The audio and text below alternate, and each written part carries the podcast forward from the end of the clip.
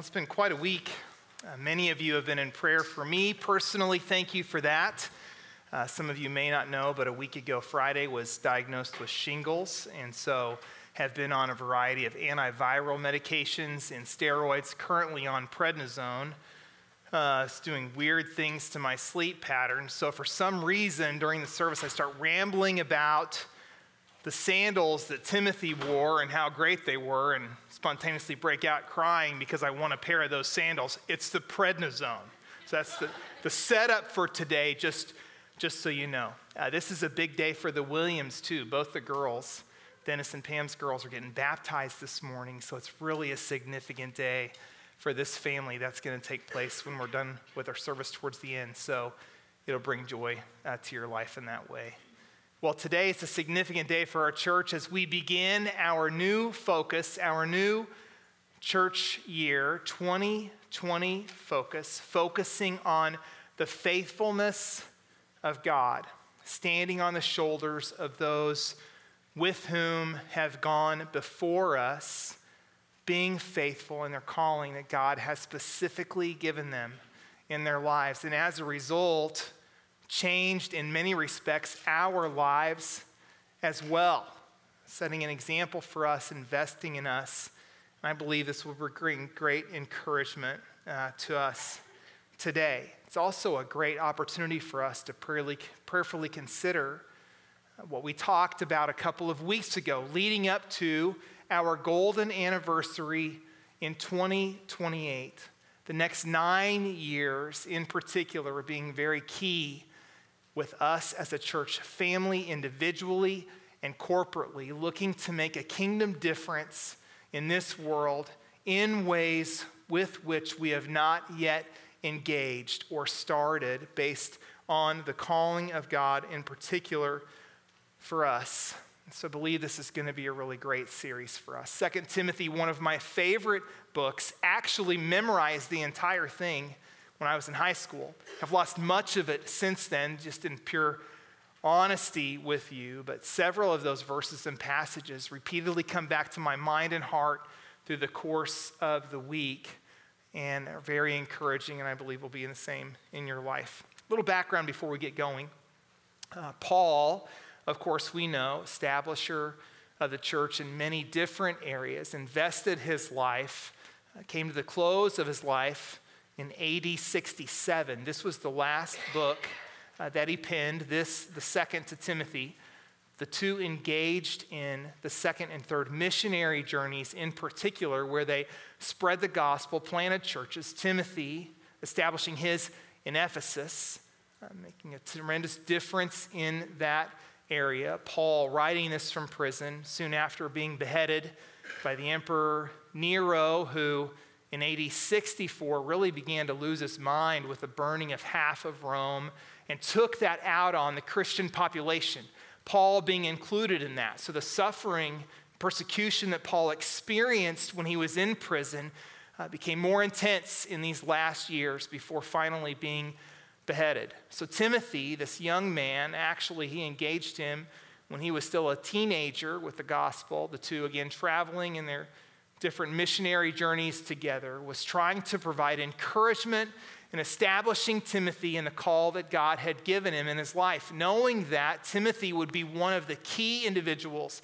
who would continue to carry not only the gospel, but establishing and planting churches where God called him to be. So, this task, this encouragement, this letter that Paul sent to Timothy was meant to continually gird him up for the call of God, the task in his life, actually not utilizing Romans 11 29 in his writing in this book, but reminding him that God's call and gifting was irrevocable in the life of Timothy. And that is true of you as well. In the calling of God in your life, the way he has gifted you equipped you to minister, to share the gospel, and to make a difference on this planet is irrevocable. It cannot be taken away. And each of us individually have the responsibility to not only share the gospel, but to disciple those who come into a relationship with Jesus, beginning first with our own family, So we've seen the pattern of that in Dennis and Pam investing in the lives of their girls, spiritually taking their responsibility as parents seriously, you as well, and then spreading the gospel in the places that God has called them and called you as well. What a great task for us. Chapter one basically talks about the past and reminding Timothy of this thankfulness, this gratitude that should be cultivated in his life. The second chapter focuses on the present and the tasks that were at hand. And then three and four of 2 Timothy will focus on the future, the calling of God directly to Timothy for the establishment of the church in the kingdom of God in the way God had particularly called him. So, for the next several weeks, we'll spend time looking at all those things. Before we leave our, read our, our chapter today, our section, first, 2 Timothy, verses 1 through 5, uh, let's pray together.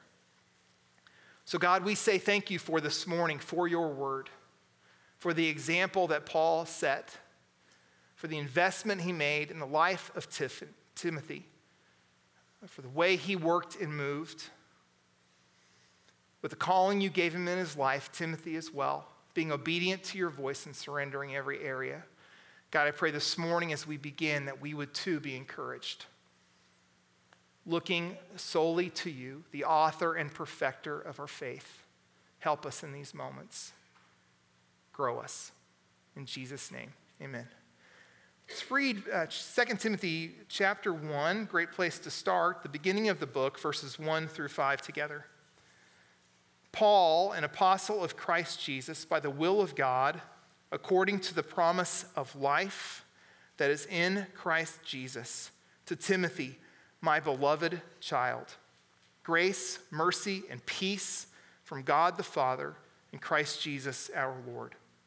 I thank God, whom I serve, as did my ancestors, with a clear conscience, as I remember you constantly in my prayers, night and day. As I remember your tears, I long to see you that I may be filled with joy. I'm reminded of your sincere faith, faith that dwelt first in your grandmother Lois and in your mother Eunice, and now, I am sure, dwells in you as well. So, in the beginning, Paul reminds Timothy once again of his calling, that he was an apostle of Christ Jesus, called to do exactly what he was doing building the kingdom, planning churches by the will of God. God specifically speaking into his life for him to go and do just that. And while individually we all have calls of God in our lives as well to share the gospel and to disciple, He also calls us as a church family to do the same, to build the kingdom of God. So, Paul providing encouragement for Tif- Timothy in this. I have almost said Tiffany, my wife's name, twice. Thank you, prednisone.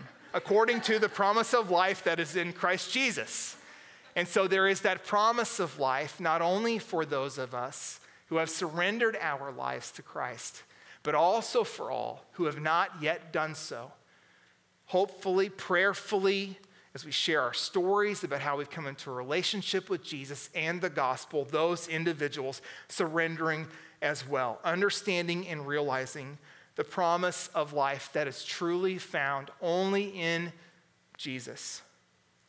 In verse 2, Paul continues and he expresses his love for Timothy, calling him his beloved child, taking responsibility for him in that respect. And many of you, too, through the years, have invested in others in the same way. Not family members, but others who have come into a relationship with Jesus with whom you have become responsible for that you would consider to be family. We talk about that relationally with people constantly. I consider so and so to be my brother. In fact, you may have even heard in the past from someone else, you are closer to me and to my heart than even my own family, my own brother, my own sister. You have become so dear to me relationally that you're family. Our church family operates that way too. As we build relationships with one another, we are the family of God. but you know what those relationships are like. You share your deepest, most intimate life experiences with those with whom you trust, with those with whom you love, and whom love you. And it's natural. Now, sometimes those relationships, due to moves or life circumstances, change, but for the most part, relationally, we are wired. We are called to that. That's what Paul was telling Timothy. I love you so much. It's as if you were my son, my literal son. Who in your life is like that? Who do you have in your life whom you would consider to be that dear to you? Second question of that who in their lives would consider you to be that person for them? We should have relationships like that. Paul then goes on and gives a standard greeting we see in the majority of his books, using different terms, but in this one in particular grace, mercy, and peace. Encouraging Timothy individually continue in this trek that he had forged upon in his life to remain in those three the grace of God, the mercy of God, and the peace of God that is actually from God, as Paul too was doing, even in spite of his circumstances. And then he encourages them to remember that all of those are from God the Father and Christ Jesus our Lord, which who is the establisher of our faith and with whom we build our lives, our homes. He then goes on in verse 3, thanking God for those who had come before him and before Timothy. A lot of times we may forget those who have been building blocks or provided this foundation in our lives spiritually who have made such a difference. Some of whom we know, some of who we don't. I have never in my life, of course, he has gone to be with the Lord, met Billy Graham. But I can still watch those films in the 1960s and 70s, black and white, many of them, seeing him present the gospel all across the world. Full transparency. Every time he gets to that point, I just want to get saved again the call of God in his life, responding that way, the Holy Spirit working, amazing. And we understand and realize we only get saved once. But you get the point. His desire to love Christ and his love for people so saturated all that he did. Made a kingdom difference, made a difference in my life. John Ortberg is another modern day writer, pastor who has made a profound impact in my life related to relationships. Francis Chan is another. I love both watching and reading his literature. Amazing call of God, sacrificing all for the sake of following. Chuck Swindoll, another. Hank Hanegraaff, Bible Answer Man. Some of those blips on the radio, profound. Paul Harvey, the rest of the story. Amazing to listen to him. The Stanleys, Charles and Andy in the past, others who have made profound impacts on shaping my faith, none of whom I know, some of whom I've met. Now, there are those as well that impact our lives with whom we know, with whom we realize were God not to place those individuals directly in our lives for whatever time period it was, we may not have been as receptive to the gospel, as receptive to Christ. One of those in my life, my pastor growing up, David Cohn, who is still now in his 70s serving at a church in Texas, repeatedly shared the gospel at the end of messages. And though he was not the one who presented it the time that I surrendered my life to Christ, he continually sowed the seed of the Word of God into my life week in, week out, took personal interest in me, loved me in spite of everything else in my life that may have been a little bit wacky, invested. Gave me my first opportunity, actually, to serve as a student pastor in my home church at age 19. Profound impact. Another, Bill Tucker, my student pastor, who presented the gospel in such a way at a hayrack ride on a Friday night where I heard or realized for the first time that I, if I was the only person on the earth, Christ would have died just for me because of my sin and being buried in it, and my need to be, ask for forgiveness and to repent and turn away. That I was separated from God and that I needed Him in my life. Were it not for the message that night and me hearing it like that, who knows when that moment would have been for me? A deep seated sense of gratitude. Randy Barker, sixth grade. Before I was a follower of Jesus, I want to spend time with you, Darrin, discipling you. And so we went through several student discipleship guides, again, even before I was a follower of Jesus, to plant the Word of God in my life substantial difference.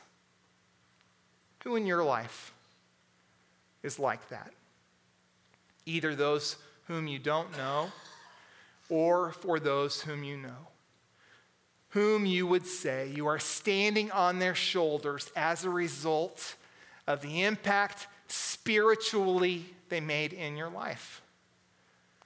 When was the last time you expressed gratitude to God for those individuals? When was the last time you took a moment to text or write a note or make a phone call just saying, Were it not for you, I would be in a radically different place. Thank you for investing in my life. That was the type of gratitude that Paul was impressing upon Timothy in his writings, saying that he should be a man like that, that we not soon forget those who have made a direct impact in our lives for the kingdom of God and relationally with Jesus. Who in your life is like that? Paul goes on in verse 3 talking as with a clear conscience, he mentions, remembering Timothy constantly, remember again, in prison, in pain, night and day, this man who is planning this church. Loving him so much, being separated from him by distance, he remembered him, his tears, and he longed to see Timothy, that he might be filled again with joy. Another question who in your life is a joy producer? We have so many people in our lives that can bring distraction, discouragement. We all struggle with that at points. But who specifically in your life brings encouragement, spends time for you not only in prayer like this, but encourages you? The express fact of being filled with joy. And then he talks about